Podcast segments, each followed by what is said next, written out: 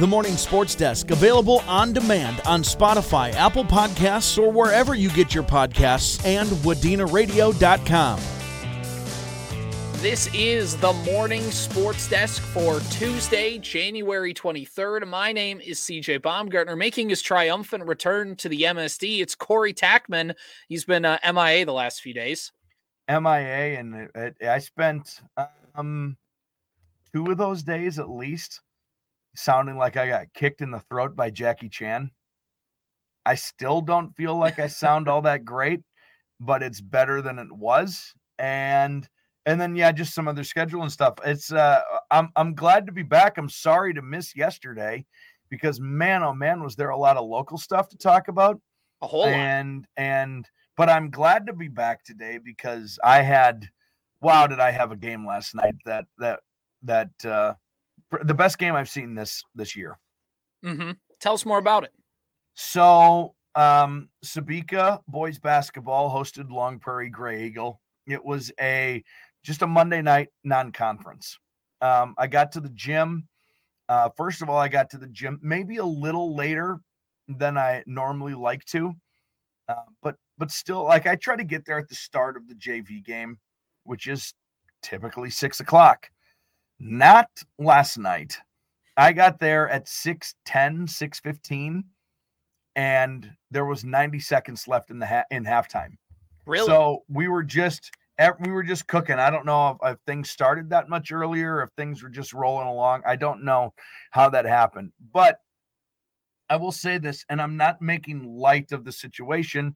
Just it was a non-conference Monday night basketball game against two teams with below 500 records struggling to find their footing on the year. So the atmosphere in the gymnasium throughout the second half of that JV game leading up to the start of the varsity game, not a lot not a lot of like high energy. It didn't have the juice. It didn't have the juice. Let me tell you what, not only did this game actually end up having the juice, it went to overtime and it was the most fun basketball game I have seen this season. Really? It it was mm, 31 ish, 27 ish at halftime, give or take five points. I don't remember exactly the halftime score. This is Sebeka Long Prairie boys basketball. Regulation ended at 67 67. Jasper Hosey, the senior for Sebeka, hit two free throws with 0.4 seconds left to force the overtime. Dang. And then, as if the second half scoring wasn't totally different than the first half, Long Prairie Grey Eagle ends up winning 82 to 75. They just go ballistic in that final in that four minutes of overtime. Um, it was quite obvious with about five minutes left in regulation that um, this game had a chance for overtime. I mean, it was just it was just back and forth. We I think we went six possessions in a row where it was like 57 55 or 57 56, 58 57, 59 50. I mean, we it was just literally back and forth on like six possessions in a row. And I mean, we saw huge scoring numbers. Four um, Thunder players finished in double digits. Um, uh, I think the highest was 20, but it was like 20, 16, um, 15, and 14 or something. You know what I mean? Like just all really bunched together closely. Sebeka, um, Hosey had 30 and Max Lake had 26. I mean, it was just kind of a crazy game. Each team controlled huge chunks it was uh, you know a, a, a heavyweight battle there uh, in in sections as well. Just a really fun basketball game. I I think if you probably talk to either coach CJ, they would um, they would tell you that we just you know couldn't find ways to stop the other team from doing what they wanted to do, which is pro which is you know that's a fair critique, but I wasn't there as a coach. I was there as a fan and a broadcaster. And what I got to see was each team being allowed to do whatever kind of they wanted to do to get buckets. And 67 67 at the end of regulation and ended up 82 to 75. That's a lot of points in four minutes. It was fun, really fun game. Yeah, I mean, that's what you want when you have a game on the broadcast schedule is you want to be able to have something that's down to the wire and you can feel it uh, in your call as you get closer to the end of the game. And I know we talked about this a little bit uh, off air about once you get to kind of that end of the game and things are close, you don't even notice it uh, when you're calling sometimes, but all of a sudden you just feel everything start to kind of mean a little bit more. So, um, you know, quite simply, this may be a look, a little look behind the curtain, but like in the first half of games, you'll often say, then there's eight and a half minutes left till half, eight and a half minutes left in the first half. Um, we're we're 645 away from halftime, whatever. Mm-hmm. And you start doing that in the second half too. You'll say, you know, we're at the 12 minute mark. Um, there's nine minutes left. You start to to put this definitive ending, mm-hmm. this finite ending on, on the basketball game. And with about five and a half minutes to go last night, if you find I found myself like, oh, and with with 515 left in regulation, the score is tied up at 48 48 or you know, it mm-hmm. you, it starts to all those telltale signs are there like we might be going we might be getting some free basketball out of the deal Right, exactly. And like you said, you put this finite end, finite end, and all of a sudden it's nope, never mind. We got a few more minutes. But it's funny. It's funny how you get into those overtimes, and no matter how well a team was playing heading into the overtime, if even though it's they had what five minutes to the game, four minutes in that four period, minutes, yeah, it it feels like an entirely brand new basketball game at times. It's crazy how much a switch can flip and there's not even that big of a break. It's basically just a timeout between regulation and overtime. It's crazy how mm-hmm. much a team just can get reset like that, like Long Prairie Grey Eagle did. So very fascinating, very cool, uh, very cool game last night. I have a game tonight that uh, would be pretty fun if it went down to the wire. Wadena Deer Creek and Verndale boys basketball Park Region Conference matchup. Uh, the Wolverines are nine and three heading into this one. Verndale two and ten. Uh, and just looking at this game, obviously uh, the two teams are kind of in different directions at this point in the season, but throw that away because you got a good old fashioned rivalry game. So there's definitely going to be a chip on everybody's shoulder in this one. Yeah, I, I um, yeah, they they just don't like each other. don't like each other. Uh, I know you had the girls' game, yes, between these two schools at the end of last week, and yeah, it's just a different atmosphere in in the gym. It seems like uh, with Wadena, Deer Creek, and Verndale, and and it seems like it goes back decades. Pretty much, yeah. And uh, to get to see that rivalry again, and to get to to see that, it'll be fun. It'll be interesting to to see how this plays out. The Wolverines are six and zero oh on their home floor. They've won, I think, five games in a row, four games in a row, excuse me. So they're a team that's feeling pretty good. They're kind of going through the the full meat and potatoes of the Park mm. Region Conference schedule. Of course, with Wadena Deer Creek, we mentioned this yesterday on the morning sports desk. But Teshi Lore got his 1000th career point against East Grand Forks over the weekend. So, congratulations to him. Uh, we also talked about a couple other players hitting the 1000 point mark, some key milestones in wrestling with 250 win winners and a couple different 100 win milestone breakers. All of that is on our website, wadenaradio.com. Go check out all of those uh, articles and shout outs. We also have them on the Superstation K106 and KWAD Facebook pages as well. You know, um, a fun little quirk about that, really quickly. Yeah. Um, I, I overheard someone, I don't remember where I heard this, I don't remember who, but I remember this. I, I know it's true because Teshi's older brother, Bearcat, had this opportunity also to play against East Grand Forks. Um, Dolores cousins play for the Green Wave. Really? So Teshi got to score his a thousandth point against a cousin, which is pretty cool. That's that is pretty cool. That's pretty cool to hear.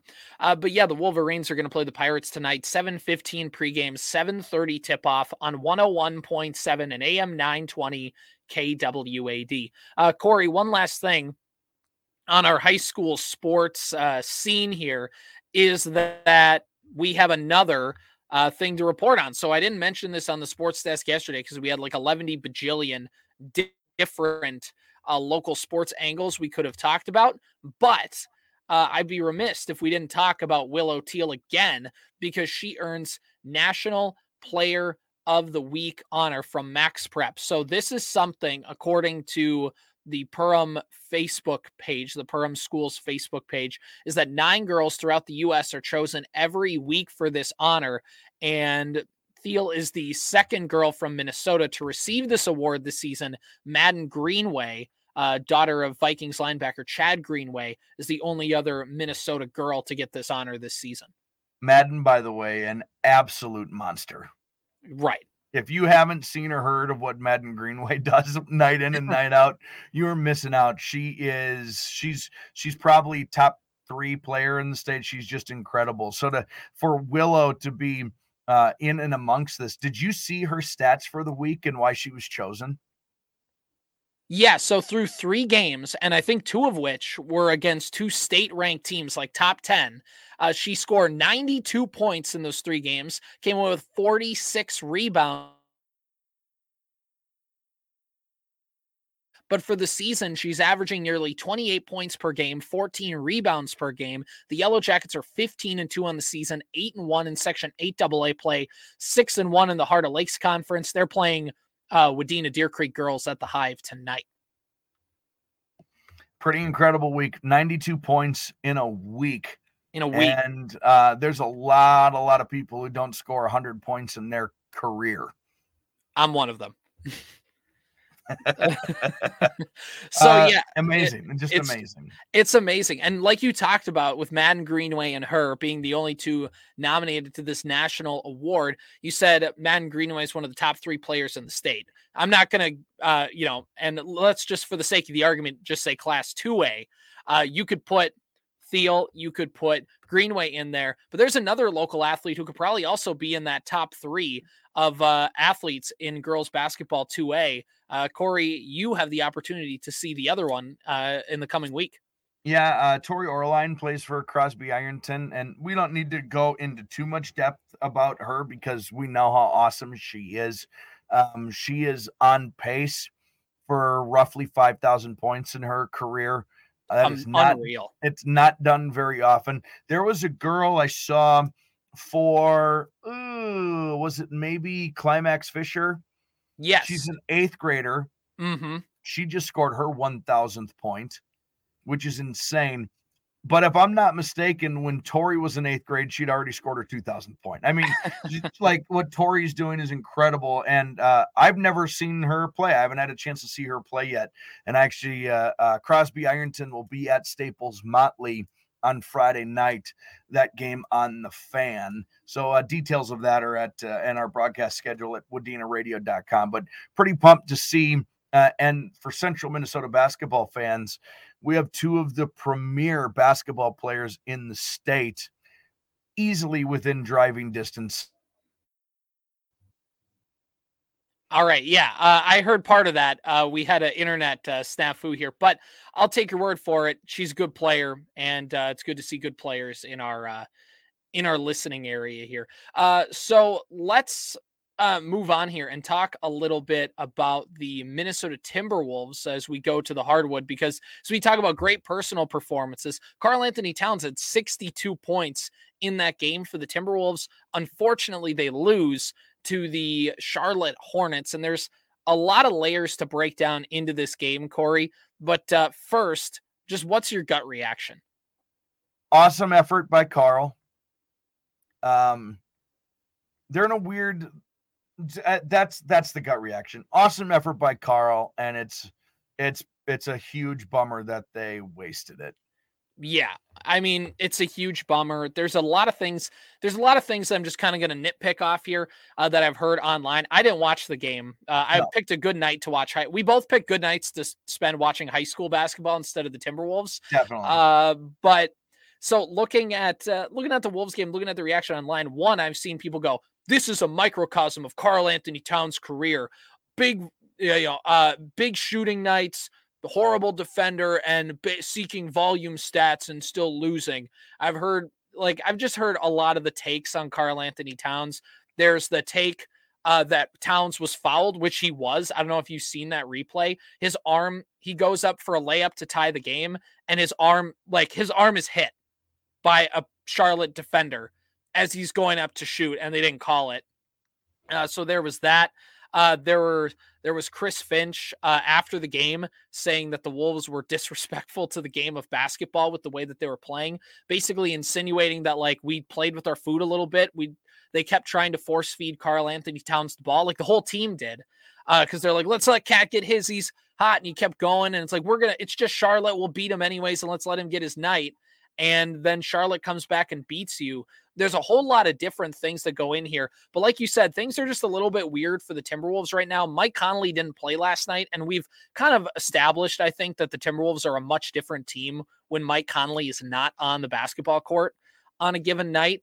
But it's just the underlying thing of this team is they've been able to cure the demons of the year before, which was where they'd lose a lot of these games they still pop up here and then and those sloppy turnovers and it's led to two losses back to back on your home floor where previously they'd only lost one game all season long so in short this is a very weird wolves game i'm not going to panic about it because you know who else lost to the charlotte hornets this season corey the boston celtics Mm-hmm. So you're go- like we've talked about before, these games are going to show up on your schedule. Now the thing is, how do you react? Do you keep letting things free fall, or do you kind of use this as a way to snap back in? Because Chris Finch was not kind to his players last night in that post game presser.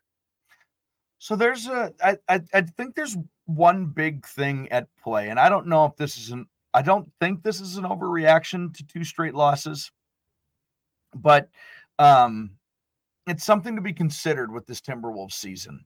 Um, one of the things that I think has become evident this year is uh, to give Karl-Anthony Towns some credit, he has really, it seems like, from a distance, bought into the idea that this needs to be Anthony Edwards' team. He needs to be, he needs to buy in and play good defense, um, uh, on ball and off ball defense. This needs to be Anthony Edwards' team going forward. I think mm-hmm. everybody agrees with that premise and Karl is bought in. One of the things, though, that comes with this is Anthony Edwards is learning how to play basketball still. So, weirdly, in this goal for future success, for long term success for the Timberwolves and growing Anthony Edwards as a player, there are nights when offensively the Timberwolves maybe aren't what they could be in the present because Karl-Anthony Towns could be your leading guy. There is this little bit that exists with this team of they're still willing to sacrifice the present for developing Edwards and the future, which is weird when you are the number one to number three team in the West. I don't know where they stand right now. But when you are when you are actually winning ball games on top of this huge learning curve that Anthony Edwards has to learn how to be a primary scorer and a consistent scorer and playmaker for his teammate, mm-hmm. they're just it's just like they're in this weird kind of jumble right now where the truth is if it was Karl's offense maybe their successes would be almost as good but the but like the immediate success through the I, I just don't know. I uh, they're in a weird they're in a weird spot when you put those two things together because Karl is without a doubt the more polished offensive player. Right. Anthony can do more. He's got an unbelievable ceiling, obviously. It needs to be his team, but they're sacrificing, I think, a little bit of the right now for a year or two or three down the road. And it's tough to do that when you're competing for a one seed in the entire conference. Right, exactly. And Karl Anthony Towns, I I think you're you're probably right when you talk about it accepting its Ants team. I think just Karl Anthony Towns has just played team basketball. I think he's been willing to take on that role of like I'm going to take a back seat to help the team. And that's great on his part and he's still capable of doing these offensive numbers and it's you know, it was just interesting last night. It was just a weird vibe that that team put out because it felt like from and again, I didn't watch the game. I didn't whatever. This is all from seeing highlights and from kind of uh secondhand knowledge of the basketball game. It felt like the Timberwolves all just kind of collectively thought they were going to win. So let's keep feeding KAT because keep in mind, and they didn't know this, but Joel Embiid had 70 points last night. Yeah. Karl-Anthony Towns had the second 60 point game of his career, breaking his own team record of most points in a game with 62. So, like, they wanted to get KAT his, they wanted to get him whatever. And they decided to do that over playing what Karl Anthony Towns wants to do and play team basketball. You know what I mean? Like, that's it's just been a weird vibe. It's been a weird thing. And again, I'm going to point to this Chris Finch quote because uh, he said last night after the game that was a disgusting performance of defense and immature basketball. Yes.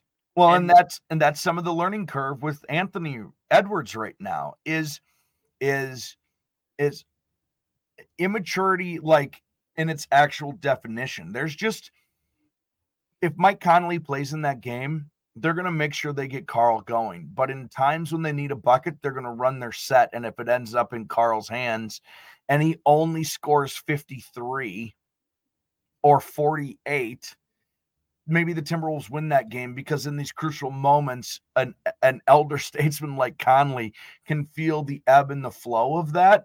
Mm-hmm. And, and, that's not something that Anthony Edwards has a real good take on quite yet. That dude will heat check from 35 feet after a made layup. Right. After going missing his last seven shots. Like he doesn't have that that that feel quite yet. Not that he can't develop, not that he won't develop it. It's not where it probably needs to be. And yeah, it seems like last night was maybe evidence of that. Yeah. Uh, so one last thing, and we'll wrap up the sports desk on this is uh, Joe Mauer could potentially be voted into the Hall of Fame tonight. I know we've been talking for over a month about yeah. the Hall of Fame ballots. They've slowly been trickling in. So here's where things stand right now. Joe Mauer is sitting at about 80% of the vote. You need 75% to get into the Hall of Fame. Yes. And imagine this like it's an election 50% of precincts are reporting. Mm-hmm. So if the if it ended right now, Joe Mauer's in the Hall of Fame. Mm-hmm. But we still have over half the ballots that need to be counted, and those ballots are anonymous.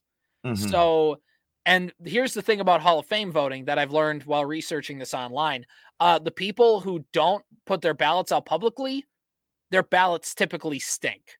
So there's a good chance that Mauer might not be left off because here's the thing with the Hall of Fame. Mauer's kind of a controversial one. It's got and it's a controversial first ballot Hall of Famer, which I think yes. is and there's some people that hold first ballot versus non-first ballot in a different light. I don't think that there's a difference. Either you're a Hall of Famer or you're not. There's no extra tier to the Hall of Fame. You're just in it. Uh, nobody nobody really remembers if you're a first ballot Hall of Famer. And by the way, there's even snobs on that because there's Adrian Beltre has got 99% of the vote. But that means that there's still 1% out there who doesn't think Adrian Beltre is a Hall of Famer to theirs. You know, like there's always some annoying beat reporter out there somewhere that's doing this. And you don't even still have to be covering baseball. You just have to have been a part of the Baseball Writers Association and meet the certain criteria. There's people who have been retired for years and who haven't like and who are still voting on the Hall of Fame. It's insane. Uh, but that's the way the voting process is set up right now. So there's a 50 50 shot that Joe Mauer gets in the Hall of Fame in my eyes. Uh, I think he does. I think he's got enough to clip in, but some people seem to think it's a slam dunk, and I'm just kind of going to hold my breath. But Corey, what's your gut reaction? Um, I I love that he's in the mix. I've always believed, especially what he did as a catcher, was enough to get him in. There's never been another catcher ever like him in all of baseball. Mm. I know that wasn't even the majority of his career when it was all said and done, but what he did in that time as a catcher, three batting titles and an MVP is kind of unprecedented. So I, as a as a Twins fan and a Joe Mauer fan and whatever a, Minnesota guy, one of us all, all, taking all of that into consideration, all this, I always thought he was a, a Hall of Famer. Mm-hmm. I am so thrilled that this is uh this is the potential and even if he ends up not getting in it seems like He's well on his way, which is which is really important. I just I just really want him to be in the Hall of Fame. Um, uh, I grew up. Uh, Kirby Puckett's my all-time favorite Minnesota Twin, mm-hmm. but I didn't make it out of elementary school before Kirby Puckett was done playing. So he was like the major league player who got me into Twins baseball and into uh, professional baseball, just like as a game. Yep. Um, in my life, I have uh, there's never been like a position player for the Twins who is who has been more like I just couldn't wait to watch that guy hit every single day. He was so good that that he I didn't grow up with Harmon. I didn't grow up with Oliva. I didn't grow up with Carew. In my lifetime, Joe Mauer's the the the best twin, like and understanding what's happening. There's been nobody better than than Joe Mauer at playing baseball. Yeah, and I mean people are to nitpick. I've heard a lot of people online go basically they use the second half of his career as a reason to sink the first half of his career, which is an, a legitimate argument by the way. The second half career is not great it's not great, especially when he moved to first base, which that position typically dictates a lot more offensive production from a power standpoint. And of course, Mauer didn't really have the power, but the thing Mauer was able to do was just he's just one of the best pure hitters of all time. And that's the thing. Watch Mauer in an at bat. Like just every time, everybody would make the joke that he's going to slap it uh, through the th- slap it towards the shortstop. But you know what happened? Most times it got past the shortstop and went in. Joe Mauer is a pure hitter. He has one of the best eyes I've ever seen. He just knows the strike zone. He was a good hitter and Here's the thing a lot of Twins fans have a lot of biases towards Mauer not getting in. And it's so weird because we use the second half and his contract. And there's a whole lot of things that would take a whole extra sports desk episode to go over. I know we're running late here, but the main thing is we some, there's some Twins fans who are going to think that Joe Mauer is not deserving of a Hall of Fame bid. But I hate to tell you, the national writers look at him and they go, "What are you talking about? He won 3 batting titles as a catcher and an MVP. He was one of the best hitters of his generation. That's a Hall of Famer." And at the end of the day, that's what multiple All Stars, multiple Gold Gloves, Silver Sluggers. That guy was a great hitting catcher. And I know catchers hit bombs down, catchers do things, but Back in that time, your catcher was your perpetual nine hitter. And now and Joe Mauer was a three hitter as a catcher. And that's important. And that's going to get him into the Hall of Fame. There's uh, uh to use another argument, it, this is this is a controversial one, but like um there's a lot of people who said I'm one of them. I think Barry Bonds should be in the Hall of Fame. And I think Barry Bonds should be in the Hall of Fame even before you consider all the home runs and all the steroids. If you want to mark a ground zero of Barry Bonds' steroid use and just use everything before that, he's a Hall of Fame baseball player. He was on a Hall of Fame pace, yeah. And everything he did after that, if you like, I'm I'm willing to throw that out for what the first half of his career did there's some there's some other I get some steroid conversations that's that's not a part of this conversation. What Mauer did was so impactful in his time as a catcher that we have never seen another catcher like it in all of baseball, which dates back to the Civil War. Right. And we're probably never going to see a catcher like Joe Mauer again. He needs to be in. He needs to be in. And look, I I want him to get in. I don't I'm just I'm it's not a slam dunk, but it could very well happen and it'd be really great. So we can talk more about it if we'll talk more about it either way, but I'm hoping he does get in. And if he doesn't get in this year, he's totally getting in next year. That's my after seeing this. There's going to be some people that'll be first ballot, not first ballot, but once he gets to year 2, it's bam. He's he, in. He might not be until Bert Blyleven. I don't it doesn't matter. I right. like it, it, it, he's going he's a Hall of Famer and I think that's really cool right? For the same people that got mad at Joe Mauer for not hitting enough power are some of the same Twins fans that lament the Twins for trying to hit too much for power these days. It's a very fascinating argument that those are the guys that uh, that are being very critical of Mauer, and they're like, "Well, why can't we have batting average back?" It's like you had a guy who hit for average, and you hated him, so I don't know what you want from me. Anyway, anyway, uh, this has been the morning sports desk for Tuesday, January twenty third. The Morning Sports Desk, available on demand on Spotify, Apple Podcasts, or wherever you get your podcasts, and wadenaradio.com.